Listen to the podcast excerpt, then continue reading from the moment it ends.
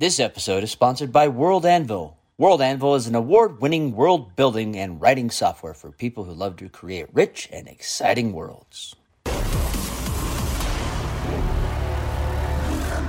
Dungeon crawlers. We would be honored if you would join us.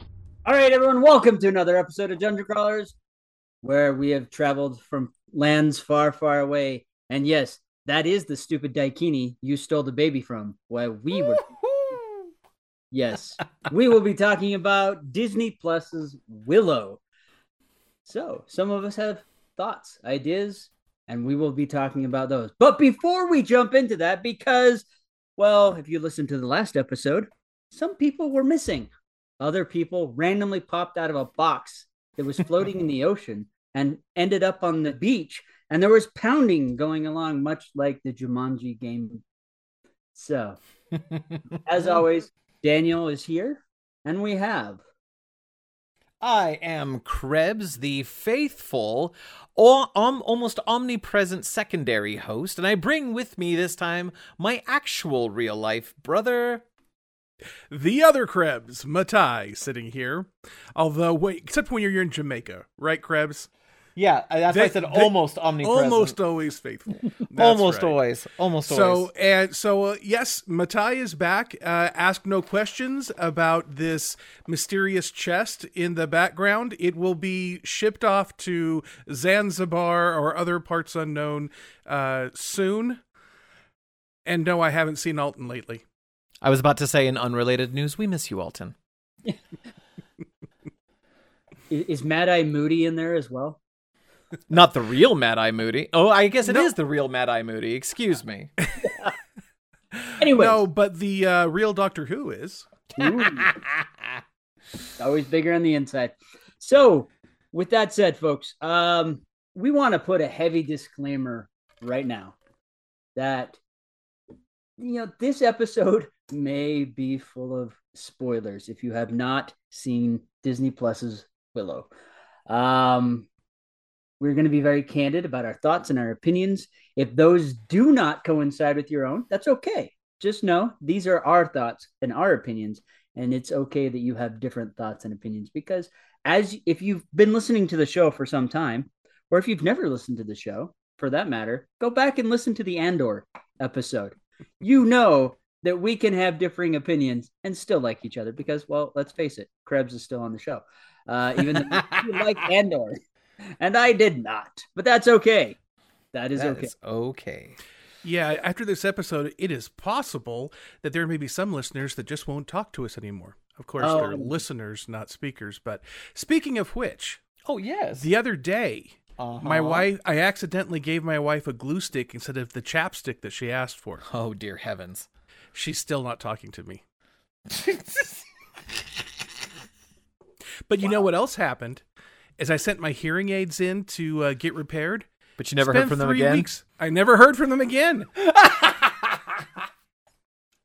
and because we are coming up on Valentine's Day here, Mm-hmm. uh, my wife complained to me the other day that I never buy her flowers. I didn't even know that she sold flowers. oh, Matthew. You two out of three ain't bad. Two out of three ain't bad. Way to meatloaf that collection of jokes. Thank you. Wow. Well, This is what I'm here for. well, with that in mind, allow us to dive heavily into this topic because I know that we've touched on it uh, briefly on a couple of episodes. We've hinted at it. This is a topic that I personally have been dying to talk about, but given uh, rather historic moments in the nerd kingdom, it was requisite that we hold off. I will tell you right now uh, that we are going to talk about this freely. As Daniel pointed out, not just our strong opinions, but also heavy disclaimer that there will be spoilers. With that said, guys, I have so many questions to go along with my rather concrete opinions about this show. But first, let us set the stage. Daniel and Matthew, did you see the original Willow film? Of course. In fact, I rewatched it in preparation for the series Oh, when was the first time you saw the film? with you. Yeah, not- but when? But when? I remember it. But I when? saw it in the theaters. I, I remember Yeah. in the theater and just marveling at this film because uh, it was different. It was unique. You know, most fantasy films at that point, the main character was a tall human, and this time it was a halfling that sort of had magical powers, but really didn't. But he was coming into those things, and there was just there was this crazy, insane, bad lady that looked like a nun that really confused me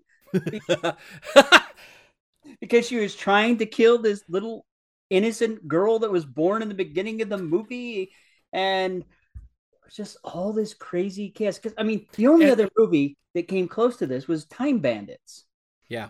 As far and, as and the old lady who looked really scary was actually the good person, right? yeah, yeah, you know, Well, then yeah. had- Well, okay. Yeah. you had this weird lady that kept sh- that kept shape shifting into different animals and insulting Willow. Which was groundbreaking. yeah, um, you know, and man, I was re- like, I was hooked. Like, man, she's gonna come out as this really stunning, attractive woman. you and Madmartigan both. he turned out to be my grand, uh, like my grandma. Um, uh, but and then I had Val Kilmer. I mean, how can you go wrong with Val Kilmer? 1980s Val Kilmer. Yes, Was yes, prime Val Kilmer. Val Kilmer. Of course, He wasn't bad in the 90s either. Yeah, Uh, Uh, yeah. Can we just say Sh- Sorsha was hot? Sorsha, well, I so much so that Val Kilmer uh, married that actress after they did the film together. I did not know this. They had children together. They they eventually did get a divorce, but even now with Val Kilmer's current health situation, they still co-parent and they're still friends and they still travel together when there's like big events and stuff like that. Like they still get along swimmingly. Um, but you can tell that they were a once married couple. You know, Yeah. I agree, I agree with Daniel. I, the movie was just uh, incredible to watch. Um, and Warwick Davis, I, I think he was still a teenager at the time that this was filmed, but he was portraying a character Yeah. that was much older. yeah, Yeah, I'd have to get the exact age, but I, I remember him talking about that in the commentary for Willow the film, where he was like somewhere between 16 and 18. Yeah, I thought it was about 17. And and the woman who played his wife was an adult person, um, you know, like twice his age. Uh, but they but they made a brilliant on-screen couple. One of the things I loved about the original movie, uh, and, and how can you go wrong when you've got Ron Howard and George Lucas, when it was still early Lucas, uh, together uh, in this? Uh, it was just a wonderful fantasy, and this was a fantasy that wasn't like the high fantasy Lord of the Rings kind of a thing. Um, This felt like it was aimed more at a kids audience but adults could enjoy and and you that's debatable because there are some scary monsters and some scary moments in there that little kids might not uh, Yeah. might not be appropriate for but but by and large this seemed to be a family friendly fantasy Yeah. and i want to make that point because i'm going to contrast that with the series yeah, So I Uh, did look it up. Willow, uh, so Warwick Davis was 17 years old when he filmed. nice. i was right You nailed it. You nailed it. All right. So it sounds like all three of us, I mean, we watched the movie when we were kids. We've all since watched the movie as adults. Uh, for me personally, and, and just, just a yay or nay on this one, uh, do you, do you think that that film holds up today, all variables considered? I think so. I mean, I I've shown the the film to my kids and they enjoyed it. Heck You yeah. know, They, they were cheering and excited for it. Now, and I can compare this because I also showed my kids Neverending Story. That does not hold up well. Well, you Um, know, uh, German storytelling versus Ron Howard stor- storytelling, well, very that, different. But I mean, not only that, it's I'm just talking about special effects, the acting. You know, uh, man, uh, going back and watching Neverending Story and seeing the rock monster, Mhm. uh, you know, and then the guy, the guy on this this giant snail. I'm just The like, racing snail. yeah, I'm like, the b-52s sang a song about that didn't they the rock monster or something? I don't know. Uh, rock Yeah. monster. Come on. but, By the way, that snail was a Rascabel snail. But anyway, go on. but watching that, it's like this doesn't really hold. I mean, like they lost their interest. It just didn't fit. But you can still Yeah. go back and watch the original Willow film. Yes, and some of the you know special effects aren't as amazing as they are today, but it still holds just as true as if you were to watch, you know, the you know a New Hope. A New Yeah. Hope looks great no matter when you see it, and I think that is the brilliance of George Lucas in his in his work, and especially the early stuff. You know, Yes. as you get into the prequels and stuff like that, where he starts getting like, I want to be over the top like James Cameron. Uh, I think that's where we lose George Lucas. the, the the sweet spot of his career between about well i will in, uh, i'll include empire strikes back I, I know that he you know wrote produced but didn't direct but Yeah. basically from 1980 to 1995 uh was a brilliant period of time for him and then we can debate exception. this w- go ahead with one exception, and that Yes. is Howard the Duck. Uh, i still i loved howard the duck as a kid Howard- but that's another episode that's another episode Howard the Duck was good, with one exception that he put in there, which I have to question, yeah and that is the female duck in the bathtub. Why? uh, yeah yeah Ducks yeah. don't have breasts in that fashion. not So like why- that Yeah. Uh, Matthew, uh, so so does Willow the movie hold up today? I think mostly yes. The special effects are somewhat dated. The matting, uh, compositing uh, isn't quite great, and this and every time you do stop motion stuff, it was really popular in the '80s and earlier. And today, kids that are grown up with CGI don't appreciate the artistry that goes into Yeah. stop motion. Um, and but other than that, you had the costuming was fantastic. The fight choreography was amazing. Um, you know, in fact, I the only criticism I had is looking at it as an adult. There was one thing where they were sliding down a snowy mountain, like on a shield or something, Uh-huh. and they crashed into a hut. That looked very cartoony. Whereas everything else, because it was so, it was it was kind of over the top, and it just demonstrated how awesome Madmartigan was, how almost superhuman uh, his abilities were. That part was no, no, no, straight into cartoon land. Your But- childhood was so boring. I, I've done that at least three times in Boy Scouts. Well, we did not grow up on a snowy hill. You did. Yes. So, Yeah, all right. we so, had sand dunes in the ocean. I have done that three times in Boy Scouts. Gone down a hill and slammed into a shack and gone through the wall. So, Mad Danielgan. yeah. All right. So, uh, so we, we all have fond feelings about the film, and I think that that's an important factor in what we're about to say next. Yes. Uh, I will also say that while Daniel and I have talked about this offline, so I understand where much of Daniel's opinions are, I have not once talked to Matthew about this because Matthew had to watch the episodes. And so I don't know Matt's opinion. I think Matthew knows a little bit of my opinion, but uh, I don't know Matthew's. So let's talk about uh, when you first heard, when you first heard that Willow the series, the sequel series, was coming out. Before you saw the trailer, before you saw the series, when you first heard it was happening, what were your initial thoughts, or or what was your initial stance?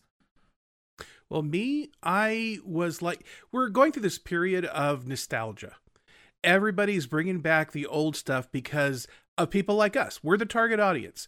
We we were kids back then. We were enamored with this, and now we're adults with money, and so they want to, you know, they're they're trying to appeal to us, uh, and so cou- couple that with there not being an original idea in Hollywood uh, at all anymore.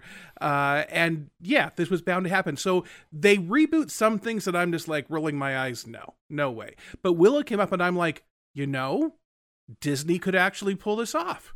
Uh, so I, I was actually pretty optimistic about it. I was kind of excited. I wanted to sh- share it with my kids, and that to me is some of the best nostalgia. Something that I loved as a kid. I want to share it with my kids and cross my fingers. Hopefully, they will love it too.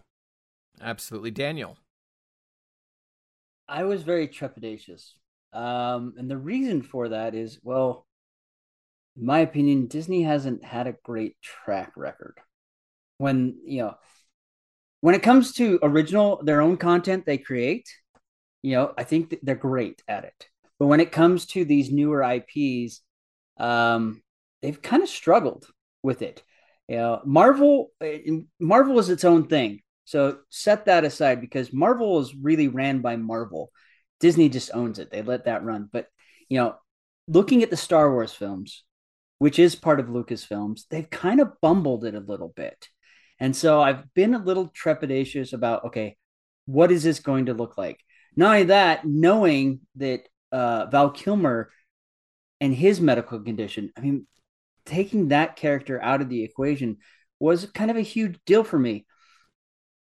But I was, you know, I was tentative to see how they could play that off and see because it looked like a lot of the original cast was coming back, which was fantastic. So I was a little trepidatious on how they were going to swing this to make it as good as I remembered as a kid watching this film. Yeah. Uh, when I first heard that the series was coming out, I was immediately excited and hopeful because that's kind of just who I am. Mhm. I I can find joy in in many things. Uh, I, we've talked about we've talked about this so many times. I'm one of the few people who actually really enjoys the new, like really enjoys the new Star Wars trilogy. Although I do acknowledge it has faults, um, but I don't hate it the way that you know the average, you know, um, uh, social Well, media pundit hates it. You know. Yeah. Um, now that said, like I was very optimistic about it and excited. Like I was, I was chomping at the bit for information. Then the trailer teaser behind the scenes three minute video came out right or you know 10 minute 5 6 minute whatever it was very very short but it was a little like it was a little behind the scenes coupled with the official trailer. Did you guys see that before you saw the series? Uh, I still have not seen it. I'll be honest. okay Nope. um this will this will come into play in just a moment. I did and i'll talk about that. Since you guys haven't hadn't seen it i'll talk about it when it's relevant.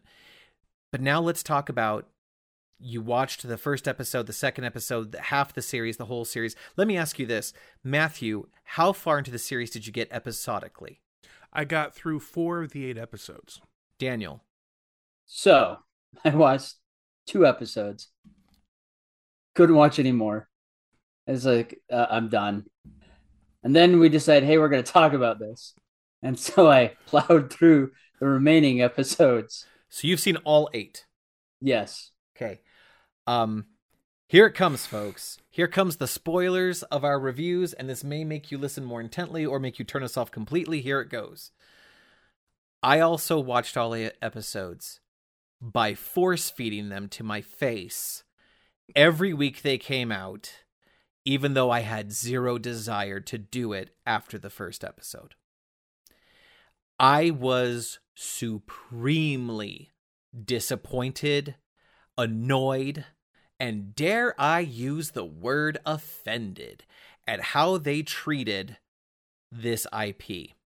Now, I will say I do have some good things to say about this series, just not that many. I have tons of criticisms for this series, and I am not alone. In fact, I I would say that we are not alone in criticizing this series. I have a friend, uh, he's actually been on the show before. I have a friend who works at a certain movie studio that is not owned by Disney, if you can believe that. Um, and uh, he has posted multiple times about this series, uh, giving it scathing criticisms that mirror my own. So, with that absolute spoiler of where this episode is going, Matthew, you saw four of the eight episodes. What has been your impression thus far? Um, I've got pros and cons. Uh, my list of pros is short. um, but I'm looking at this, and my I guess if I had to sum up the series, I would say this is what happens when you give a beloved IP to the WB. Yes. We got a we got a bunch of really pretty young people, uh, and they're doing young people stuff in the world of of Willow and trying to pass it off as this wonderful family friendly fantasy that it used to be. And there was some language in there uh, and some modern uh, phrases that were anachronistic. It really kind of took me out of the story because there was none of that in the original movie. no. And um, Willow, the movie, did this great job of putting unlikely, uh, unlikely teammates, unlikely compatriots together. You know, Madmartigan and the Peck he detests, Willow, this Willow who's so physically unintimidating is in charge of protecting this little baby. You've got these crazy fairies. Uh, you've got uh, a a sorceress way past her prime, and a uh, eventually a love struck uh, female, you know, warrior woman, which especially back then, Sorsha would have was very against type. Um, Yes. And I loved seeing that as a foil to Madmartigan because she was his equal in every way. Uh, and so uh, the original story did this great job of these people shouldn't work. You can't make a team out of these. They're way too different. And that was actually a fantastic message. We can have these differences and still work together. We can leverage our strengths. The TV series, you've got a whole bunch of young people in- the, was the first or second episode the only military guy with any experience and he's actually said some pretty smart things gets killed ironically from a bow shot over a hill where they couldn't actually see him and nobody heard the horses galloping toward them till after he died Yep. Uh, Stealth just like, horses. yeah, I'm just like, come on. That is such lazy writing. And I just, ah, I, this is too much WB. This is One Tree Hill. Uh, you know, call it One Tree Willow. That's what this is. Yeah, CW. The W stands for Willow. The C stands for crap. Um, uh, for crappy. Uh, I, I will tell you one of my favorite like uh, made up tropes. Uh, you know, in my own head canon is the stealth horse. You should you should watch movies between the 80s and 90s or even the early 2000s where you've got like sword and sorcery or medieval setting and then all of a sudden there's just magically a horse somewhere that no one heard approach they're like oh they got ambushed on horseback and it's like stealth horses and they're a thing uh Actually, Dan They are. Uh, so the Romans, I think it was the Romans. They would actually they had they would wrap cloth around the uh, the horse the horse's hooves to silence. they could speak up. Shoe horses. so Um, it, it is a thing. Well, okay, I hear that. Best example of stealth horse. Watch the movie First Knight with Richard Oh, yeah. Gere and Julia Ormond. And one of my favorite scenes is after he's Yeah. yeah, after he saves her in the forest, uh, he like looks around once they're clear, he whistles, and his horse comes out, I kid you not, from behind a tree.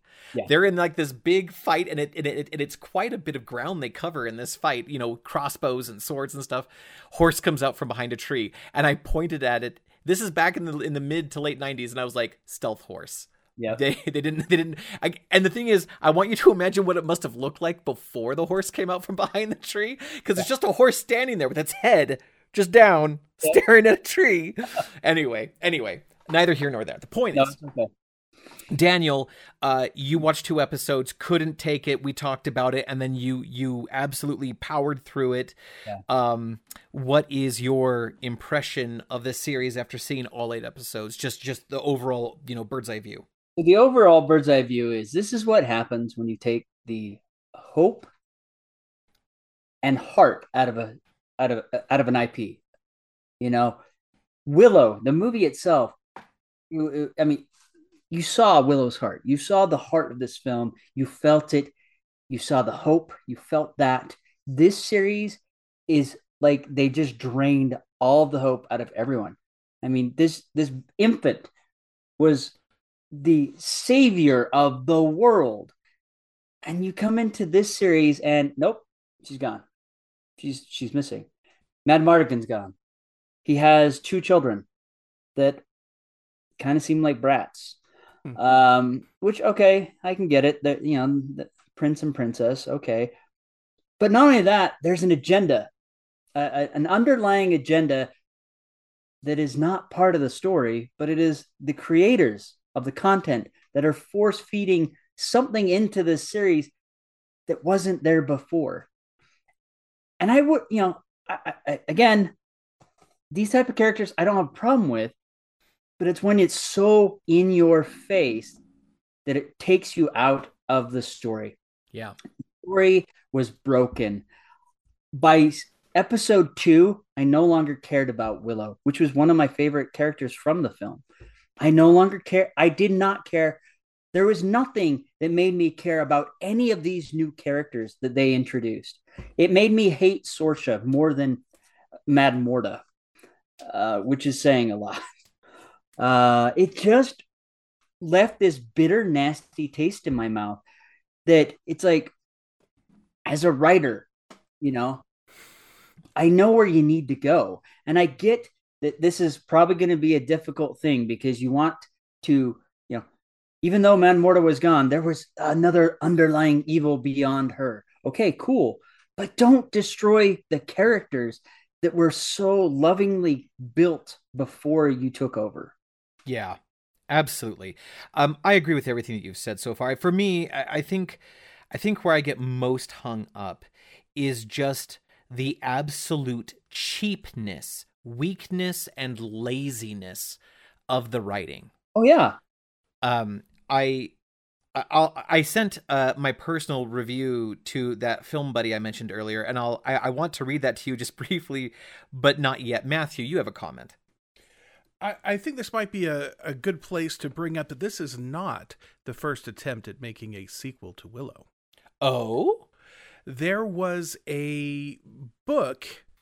I was at the bookstore and I saw this book, and the and in big letters it said George Lucas and Chris Claremont. Oh. Now, Chris Claremont was a writer on the X Men comics uh, in the 80s and into the 90s, I think. I loved those storylines. So I loved his him as a as a writer. So you got Lucas and Claremont. Well, what is this book? It was called Shadow Moon, and I read the dust jacket, and it said this was the continuing adventures of Willow, basically. I vaguely remember that. And I was like, well, this is fantastic. It was in the bargain bin, hardcover book for $1.99 as I recall. And so dollar ninety nine. Are you out of your mind? I know, but wait, there's more. Uh, so I went ahead and picked it up. You I said, get a gallon of gas for that. that you so could back I, then.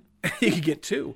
Uh, so I so I, I, picked it up, marched up to the cash register, and bought it. Took it home and read it.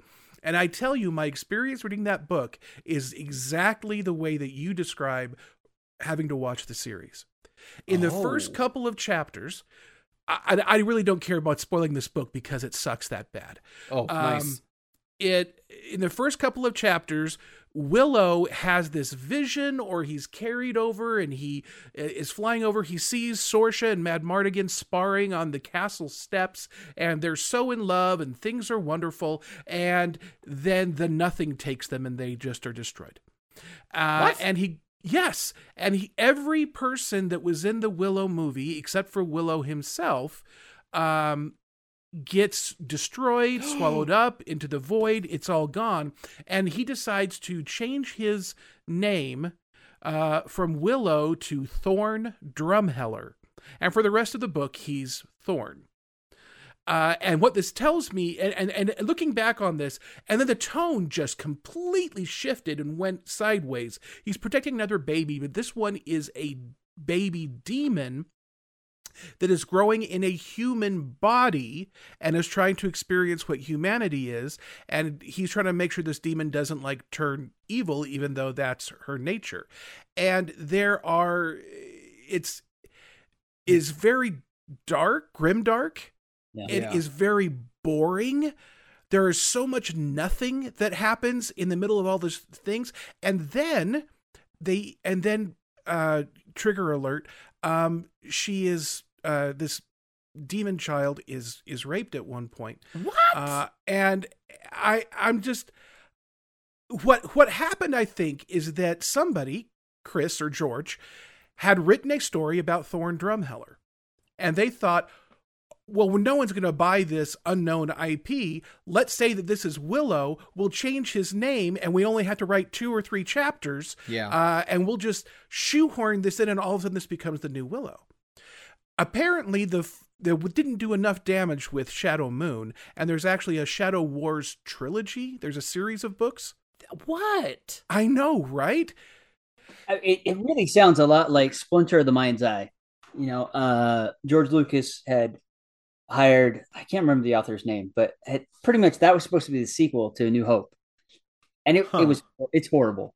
Yeah, you know, Lucas was trying, you know, couldn't make a film yet, but he wanted to put material out, so he had these novels written, and they're just atrocious. It, yeah, So my, my my point in all this was that they attempted to make this, and Lucas was a part of this. I'm not sure how much ghostwriting goes in or whatever, but his name was on it, all three books, uh, and they did this. They made the same mistakes I feel this series made, but perhaps they even made it worse. Um, was they crapped all over a beloved franchise. They Yeah. said, "We hear everything that you love. We're throwing that out the window now because I have a different story that I want to tell.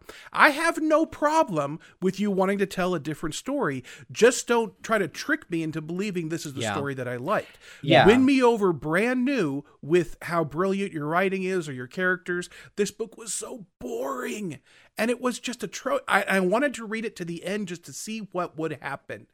And Well, I yeah. was disappointed along and the I way. think, and and I think if they would have done that with this series, that you know these are new characters set in the the, the world of Willow, I would have been okay with it. Take out Sorsha, take out Alora Dan, and take out Willow, and the rest of the the the people we saw in the movie before. I think I could have accepted this film, this series, a lot better. Well, I you know I, I don't But- know if I can. I hear what you're saying, and I understand where it comes from. I don't know if I can agree, and here's why. The problem, uh, one of the biggest problems that I have with this series, is that it takes an established, beloved film. Uh, ag- you know, it, as Matthew and you both pointed out, it plays on nostalgia, right? But this film establishes at least the foundations of this world, right? Yep. And the problem with this series is that it does not respect the foundations of No, this doesn't. world. It, it it it basically rides the coattails of the IP, much like the way Matthew's describing the book, where it's like we're going to use this IP to cozen you into watching this thing or Mm-hmm. into reading this thing, but it's really not a story about this thing that you love. That it's not the continuation of this thing at all. Um, they they kind of it's so weird. They it, it's almost like they borrowed Willow and they borrowed Elora Danan and they borrowed Tir Asleen and Nockmaar and all that stuff and then they told a completely disjointed out of out of place story Well, um Yeah, it's it's much like seven, eight, and nine of Star Wars. They took this beloved franchise, they gave us these stories, but they didn't care what you know. It's like, all right, well, we, you know, Luke Skywalker, we know you love him. We're gonna make him some hermit that lives that's ran off, and we're we're gonna build up this movie. She's gonna bring him the lightsaber, and what happens next?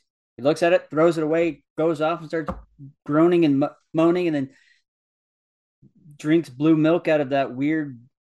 It was green milk. green milk, yeah. Um, they I, they really they took a beloved IP and just screwed Yeah. it over.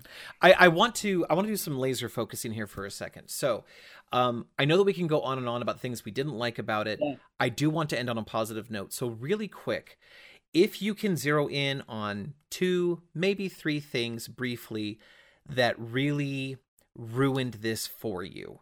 Uh, Matthew, what were what were two or three things that just that the series failed to deliver on or or that you just didn't like about it or maybe well, what were two or three things that just were bad? There was a lot of uh I, mentioned the lazy writing. Uh, I mentioned how some of the adult language, strong language in there was very non-Willowish, um, but I none of the characters were likable. Elora Danan was supposed to be, but even she's kind of a she varies between being so incredible, being naively stupid, or being kind of a selfish brat as she tries to figure out who who she is.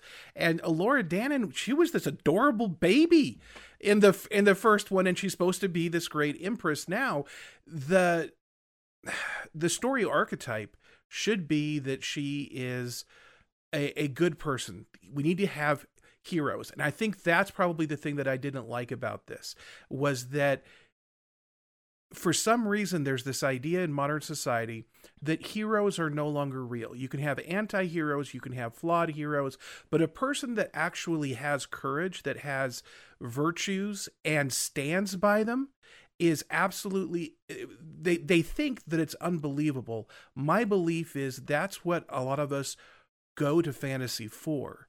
Is that yeah, the world sucks. It's hard to stick by your principles, we need a story that inspires us to do that. Inside of us, I think each of us wants someone who's going to say what they mean and then stand by it. I mean, that's that's Yeah. for me. That's why Superman is who he is. Why Captain America is who he is. We need a Boy Scout, as they call him. We need somebody who is true to their principles. And in this series, part of the the the meta underneath all of this is they were not true to the principles laid out in the original movie. All these characters Yeah. are betraying who they were explained to be. Yeah, I think that's incredibly accurate. Now it's time to chat about our sponsor, World Anvil. World Anvil is an award winning world building and writing software for people who love to create rich and exciting worlds. With their software, you can create your world, manage your campaign, plan your novel, create a world wiki, wow your players, make novels more interactive, and make your worlds come to life. You can find them at worldanvil.com, and if you put in the discount code DCR40, you will receive a 40% discount today. Daniel, two or three things, just very quick and high level, that uh, weren't good in the show for you. I mean, Willow. Let's start off with Willow. I mean, we we end the film with Willow on his way to becoming an all powerful sorcerer. I mean, the the High Aldwin, you know, he he learns the trick, and the High Aldwin, you know, knows, you know, the whole movie he knows that Willow has the gift. He just needs to find it within himself. You know, Willow is the the the reluctant hero in that film, and they portray that very well. And then we get to this series, and it's like they just threw it out. Like Willow is the final, the as far as we know, uh, the only remaining sorcerer in the in the realm, and immediately Sorsha's like, "You're worthless," pretty much. What And- kind of a friend is that? I know. When I heard Yeah. that, I'm like, Sorsha? Seriously? Yeah, like so it it just felt so off. Like okay, so immediately, yep, let's discount Willow, and then we discount Sorsha because of the that exact scene where she just discounts him. Uh, yes, we the the characters were not likable. That was the the most difficult thing. I wanted to like these characters but they weren't likable. They kept arguing. They there was infighting, which I get that happens in groups. We've seen it in other films. We saw it in the Avengers for crying out loud. But they eventually a key moment happened. They unified. It made it all good. I never felt like that happened in this series. Yeah. Uh, I mean, even throwing Christian Slater in it couldn't Oh save my it. Gosh. Um, I mean, the, the, I really fit the thing besides what they did to Willow, what they did to Sorsha, which I get. She's being the overprotective mother. You know, that's another archetype that they're throwing in there. And Elora Danan is playing the reluctant hero, but in such a bratty, snotty way that it just makes me not even want to care Yeah. about if she's going to become the hero that we want because it, it reminds me a lot of watching James Gordon in the TV series Gotham where they had him flopping all over the place. And it's just like that's not James Gordon. James Gordon held to his you know to his principles. He'd not become this bounty hunter and then you know this and that and this. It was just all over the place. It drove me nuts. And that's how I feel with Elora Danan. She's just all over the map. And then ultimately the heart of the series is missing.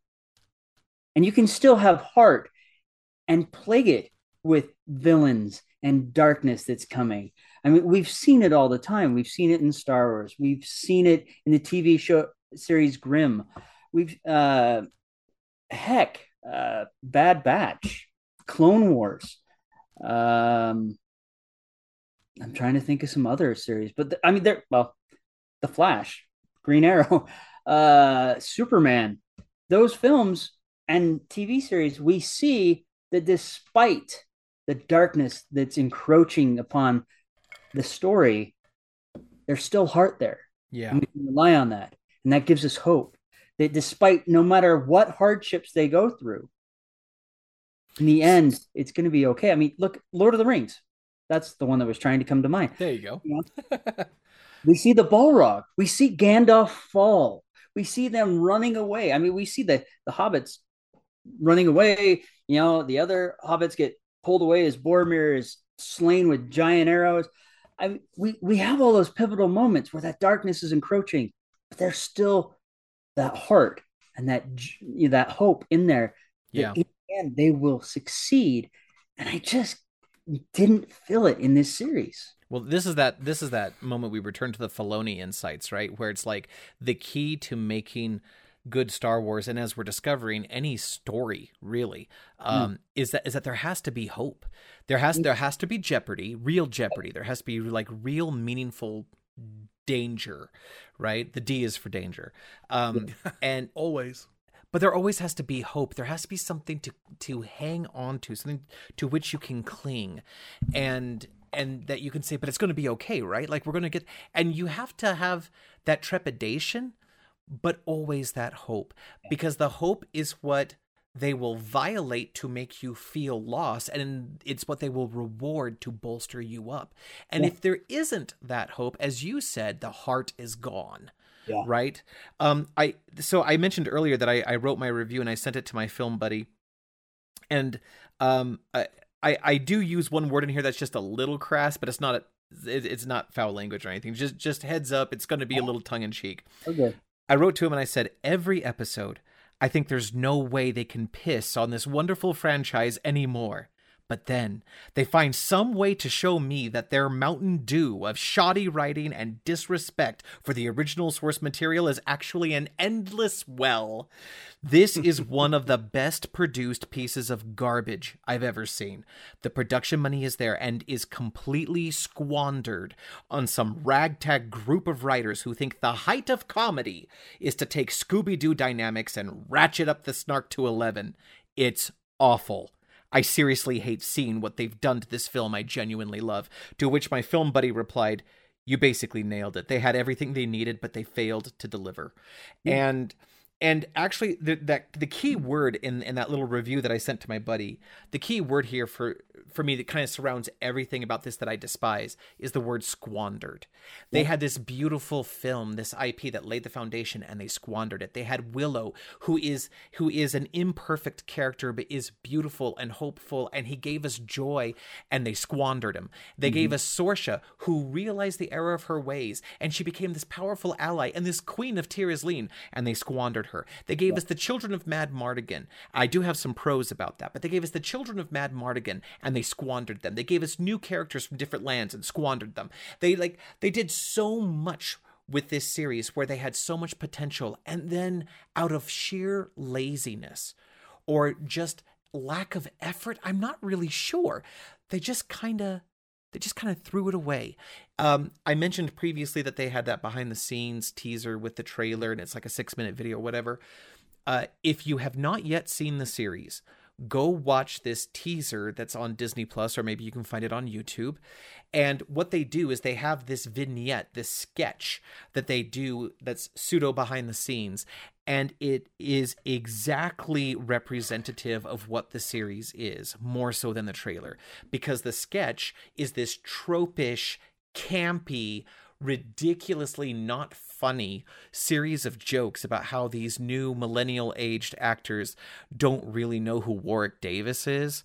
And uh, even though he's like the veteran actor and he's the reason they have a job, uh, and and then they you know they go through the whole trope of like oh no I've never seen that or oh you know I'm so young and you're so old or oh yeah I liked you in and then they you know miss they misplace him in some movie he wasn't in or something like that. Uh, it's it's it's a terribly unfunny sketch, and yeah. that that little vignette is actually a fantastic sample of how the series plays out. So for me, the number one word to sum up why I am so upset at this series and disappointed is that they squandered everything. The brilliant yeah. casting, by the way, the casting had so many good people in it, so many and they squandered every one of them. Every one of them. This is the thing that is the difficulty right now um, that we've seen from Lucasfilms. And I'm just going to throw it out there. You know, the captain goes down with his ship. The captain is the one that calls the shots. with the exception of Mandalorian and Book of Boba, which we know Dave Filoni and Mandalorian and Book of Boba, which we know Dave Filoni and Jon Favreau have been spearheading, and that's that's kind of existing outside the Lucasfilm bubble. Uh, you know, however they and Bad Batch, uh, you know, whatever contract they got, they are able to operate outside that Lucasfilm uh, realm. Everything Lucasfilm has been put that has they have put out just seems to be this is RIP, F you. That's what it feels like. We're going to do it our way. We don't care what how George did it. We don't care how you want it to be. We're going to do it our way and just take it up the tailpipe. That's what it feels like to me. We are the people that made, I mean, we are who deliver their paychecks. And they should be really paying attention to Hasbro right now because yes, Hasbro made a similar mistake and they're paying for it. Yes. And I'm going to make this statement right now regarding this Willow series. I would rather watch Andor. oh, dear. You know, when when Disney bought Lucasfilm, we all knew this was going to be a cash grab, right? Oh, yeah, they were going to put out a whole bunch of material because they want to just milk and milk and milk that cash cow. But because it was Disney, and they've got a track record of doing some pretty good stuff most of the time. I think most of us had the opinion of if it gives me more quality content, if I've got more entertainment that I can actually enjoy, I'll take my money fine. You can go ahead and make your profits, just entertain me, right? And I I think instead there's we've we've talked about how they're pushing a, an agenda. They are, you know, crapping on the source material uh, and they are really not listening to the fans. I don't, I don't want to go off on a, too much of a tangent here, but it's interesting. I don't know if you guys saw this article. Jon Favreau, now that it's some time has passed, uh, did make a comment that uh, Kathleen Kennedy kept trying to get in the way of the Book of Boba Fett. Mm-hmm. And he walked in there and said, basically, it was, I quit unless you get her out of my way. And and I think they had the studio, the studio had to step in and and kind of rein her in a bit. Uh, mm-hmm. There were still some things that she'd thrown in there that have her fingerprints all over it, but it was enough to calm him down to satisfy him, and he finished the the series. But man, I I think this kind of justifies some of the opinions Daniel has about uh, about Ms. Kennedy uh, in all of this. And I bring that up because Kathleen Kennedy is a producer on Willow. Yeah. Yep. No, and and that is the truth. And it also has me really worried for the in, the upcoming Indiana Jones film because yeah. again, he's in there. Now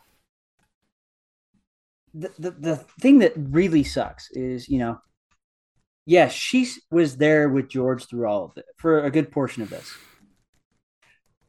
But to, for her to be the leader and the spearhead, I think was a wrong choice.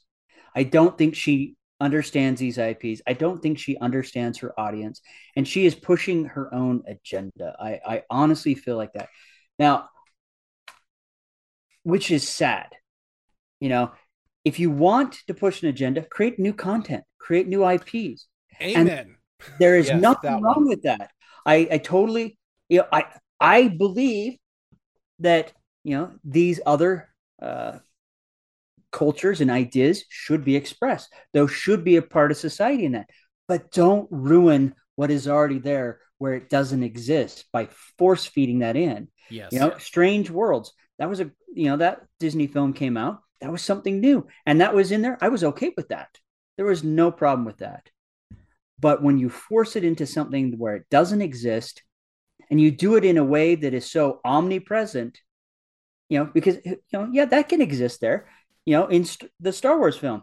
You know, they made that possible because you know there was the big celebration in the the end of the first film, and you saw two women kissing. No big deal, in my opinion. All right, it exists. It wasn't force fed, and then that showed up more. Okay, great, no problem. That does exist in the world. I don't have a problem with that. But this teen bopper of the week CW drama, like you say, where it's just there, there, there. And it, that detracts from the story. The story is about Willow and Elora Danan fighting the crone.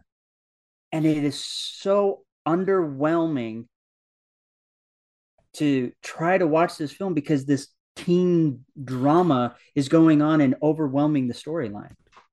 The the word you're looking for is gratuitous. Yes, And a lot of times they'll talk about gratuitous nudity, nudity, gratuitous violence. There are some times when those things are integral to the story. They are part of the plot. They move it along. When it's got nothing to do with the plot at all, it's gratuitous. yes, Yeah. Uh, and, and we've talked about this before too, and I want to make this clear. I think I speak for all the hosts of Dungeon Crawlers when I say inclusivity in and of itself, not a bad thing at all, right? No, not at all. Um, diversity, not a bad thing. Uh, and and uh, you know, representation, all those things in and of themselves, not bad things. Correct. The problem that we have with Disney uh, doing what they're doing now is that they've been very open about pushing an agenda of honestly trying to shape perspectives and views. And some people might support that and some people might not. But the problem is that they are disingenuinely shoehorning these elements into areas where honestly it doesn't fit or it doesn't feel right. It doesn't feel like it's part of the world. Um, the the way that they handle, I mean, Matthew kind of brought this up too. This is also true in just the language they used in Willow this series. They they were using certain slang terms and certain phrases that's like that is pop culture. That's that's that's social media. That's that's Oh a my God. slang phrase from the 80s. It's not even part of your world. It's not even the, the brownie who comes out wearing a frickin' onesie Yeah.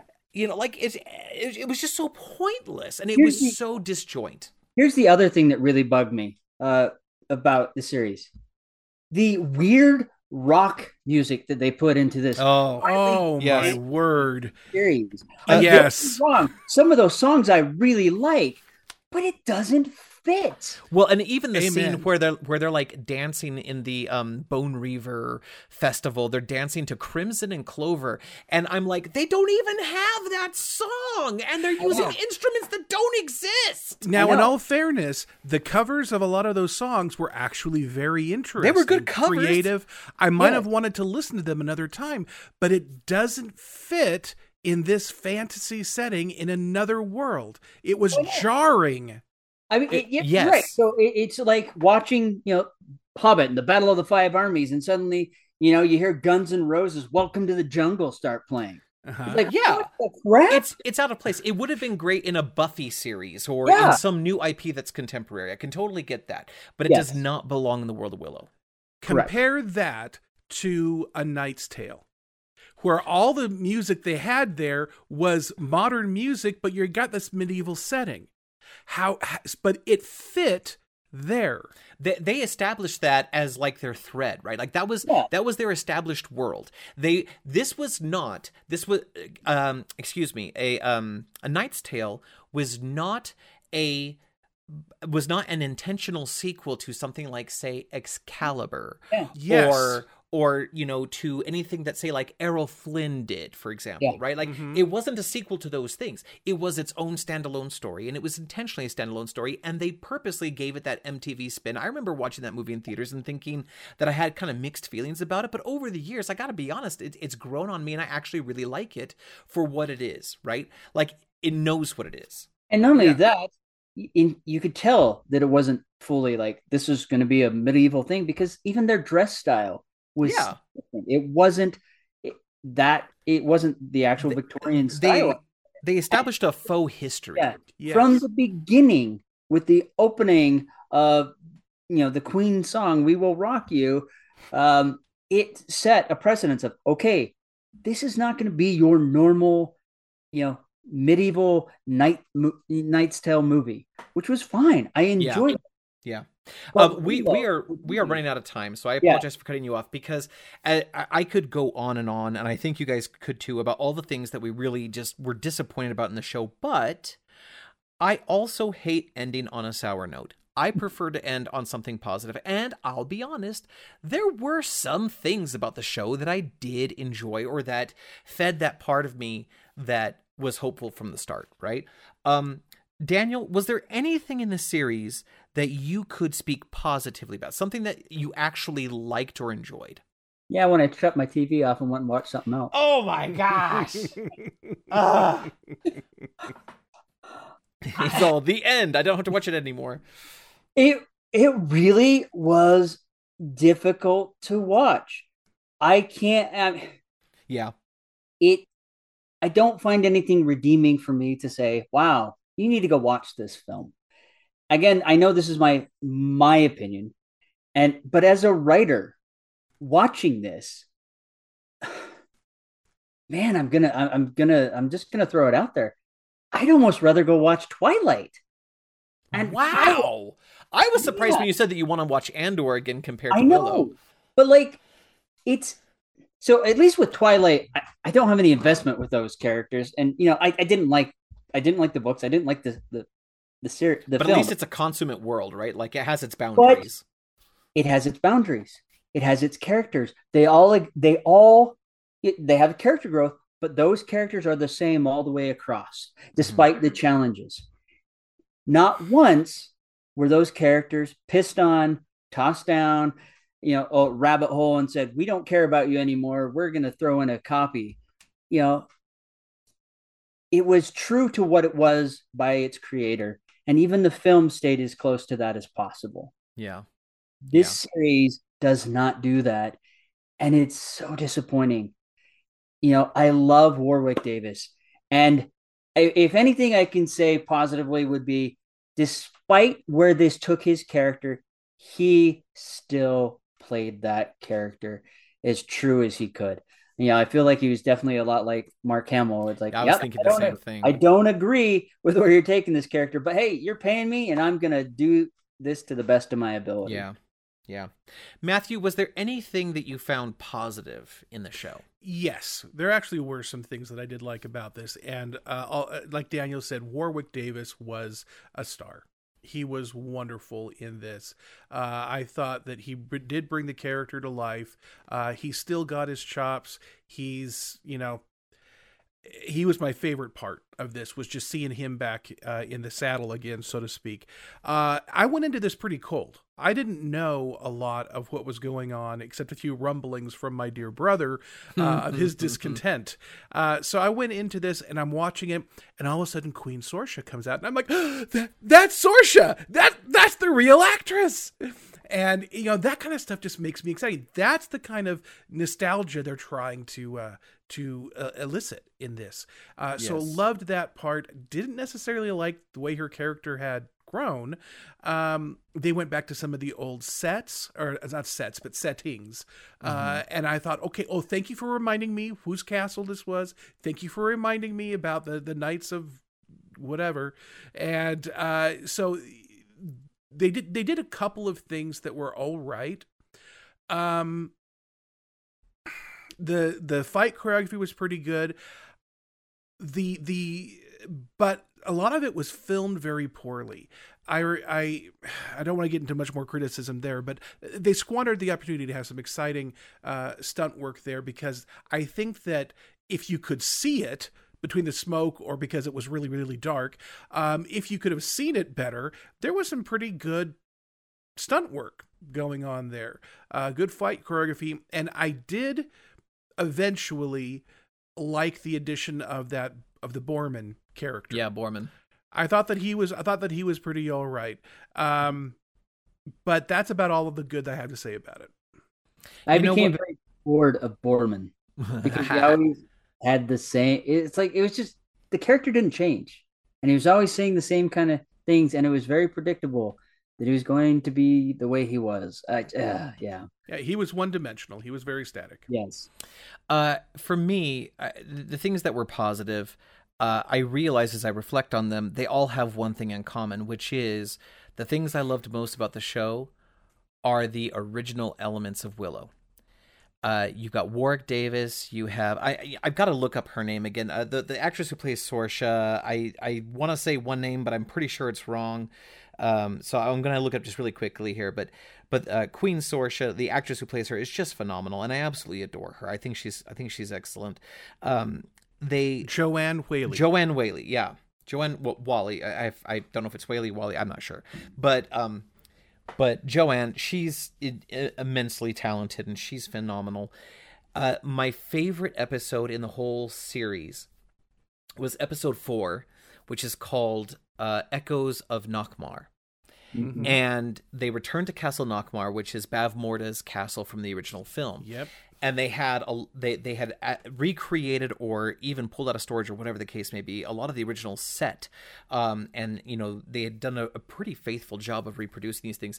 But they also had like these echoes, these like wisps of um, what happened when Elora Danan was born, and you know, uh, Bavmorda giving the order to kill the mother and claiming that the child is the one, and all that stuff, right? Uh, and they even had like General Kael appear. Basically, they took elements of the original film and they inserted them into the episode. And while it became a point of criticism that the best part of that episode were all the original parts from the original movie, like the only good things about that episode were the original movie, um, the truth is the parts that they grabbed from the movie and put into this series, every one of those pieces I loved seeing again. I, at least initially, right? Like th- th- to your point, the nostalgia factor was high, but it wasn't just the nostalgia. It was the fact that they actually like those were the glimmers of hope that they gave me. Going back to the hope concept, that the show might actually pull something out. Um, it ended up being that those were the only things I liked about the show, and all they were doing was rehashing what already existed.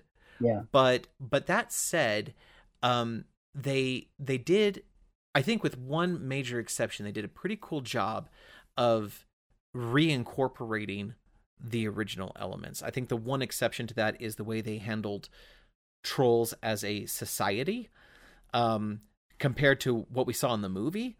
Uh, it was it was it was just distastefully comedic, um, and it was terrible. But all the other elements that appeared that were from the original film, those were kind of wonderful and special. You see, that's where you know, as troll, we can leave trolls as trolls. That they're creepy and disgusting monsters that we, you know, that are unsavory. We can leave it that way. We don't have to try to make them funny and silly, or make them into a, society. Uh, duh. Anyways, I don't know if you noticed, but as they were leaving uh, the castle, when they were on their horses, the the skull, the general skull mask, uh, in on the ground still. Yep. So I mean, those those little things were nice, but the problem was it's like okay, we're not getting everyone. Let's pepper a little bit in here, and then you see those like oh well maybe there's hope, but then the hope doesn't blossom. You know, Yeah. The like- quality of this show the quality of this show is much like if you've ever swam in like a lake or an open body of natural water and you will find that there are like these weird just sort of like natural pockets of like you'll have like warm water lukewarm water cold water that's just like the sun warmed this up and then the currents changed or whatever right? And it ends up being like this neapolitan marbling of temperature in the water. And uh it's kind of like that. This show, the writing, the crafting, the production was very much like that. This Neapolitan marbling of quality, where you have some elements that are extremely high quality, some that were kind of okay and passable but not great, and some that were just absolutely chintzy and cheap. And they were all kind of swirled and marbled together, and it leaves you wondering, like, who was really at the helm of this thing or was this another show by committee where er, quote unquote every voice was heard and no one filtered it down to just the best stuff. Well folks we have expressed our opinions uh, pretty loudly and for a long time. And we appreciate your patience and you hearing us out. Now of course our opinions are not the only opinions that are out there and correct. per- Perhaps your opinions are very different than ours, and we want to hear those. We want to have that conversation. So, Daniel, where can people go to share their opinions, their voice, and be heard? Well, I mean, easily you can search on social media. You can find us on Facebook, Instagram, Twitter. Uh, on Twitter, we're DCR underscore show. Otherwise, it's you know Dungeon Crawlers Radio. Um, you can find us in those places. You can also uh, find us on YouTube, or you can email us at info at. Send us your thoughts, your likes. There are several people out there that do do that. Um, oh, what is his name? Something Bird. I, I can't remember his first name off the top of my head. That is constantly sending us comments and remarks uh, into the Oh, Dungeon uh, not Brett Bird, is it? yeah, Brett Bird. That's that's it.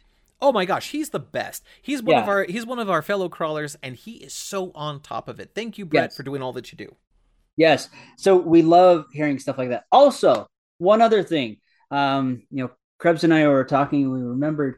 So we were at uh, Salt Lake Fan X uh, back in September. Uh, we did a live show from there, and one of our uh, one of our listeners, one of our fans, approached Oh the- yeah. us as a team and had us sign the vambrace of her Mandalorian costume. Uh, and sadly, we we realized that we forgot to get her name. Uh, we would love it if you'd reach out to us. Send it, send us a hello uh, at in, info at dungeoncrawlersradio.com. Uh, because we definitely appreciated you coming up to us and talking to us, and we feel bad that we didn't get your name and say thank you uh, after releasing that that episode. Yeah, I want to I want to issue a personal apology. What happened was that like she was she was cosplaying Bo-Katan and she looked fantastic. Yes, she did. She came up and she asked us for our autograph and I'll be honest with you, I was so dumbstruck because that was the first time anyone, it's actually the only time anyone has asked for my autograph because I co-host DCR. And um, I was kind of just dumbfounded and I totally forgot to ask her her name. And I feel like a raging jerk for not like paying the proper respect to a fan who showed us such love and support. I'm sorry. I can do better. Thank you so much for supporting the show, and we think you're amazing. Yes. Please tell us what your name is, and we will thank you again with your name on Yeah. the air. Well, and not only that, we were also getting pushed out uh, of the the panel room, and uh, it was a little chaotic because other people were coming in and stuff like that. So we do apologize, but we love our fans. We love being approached. We love people recognizing us.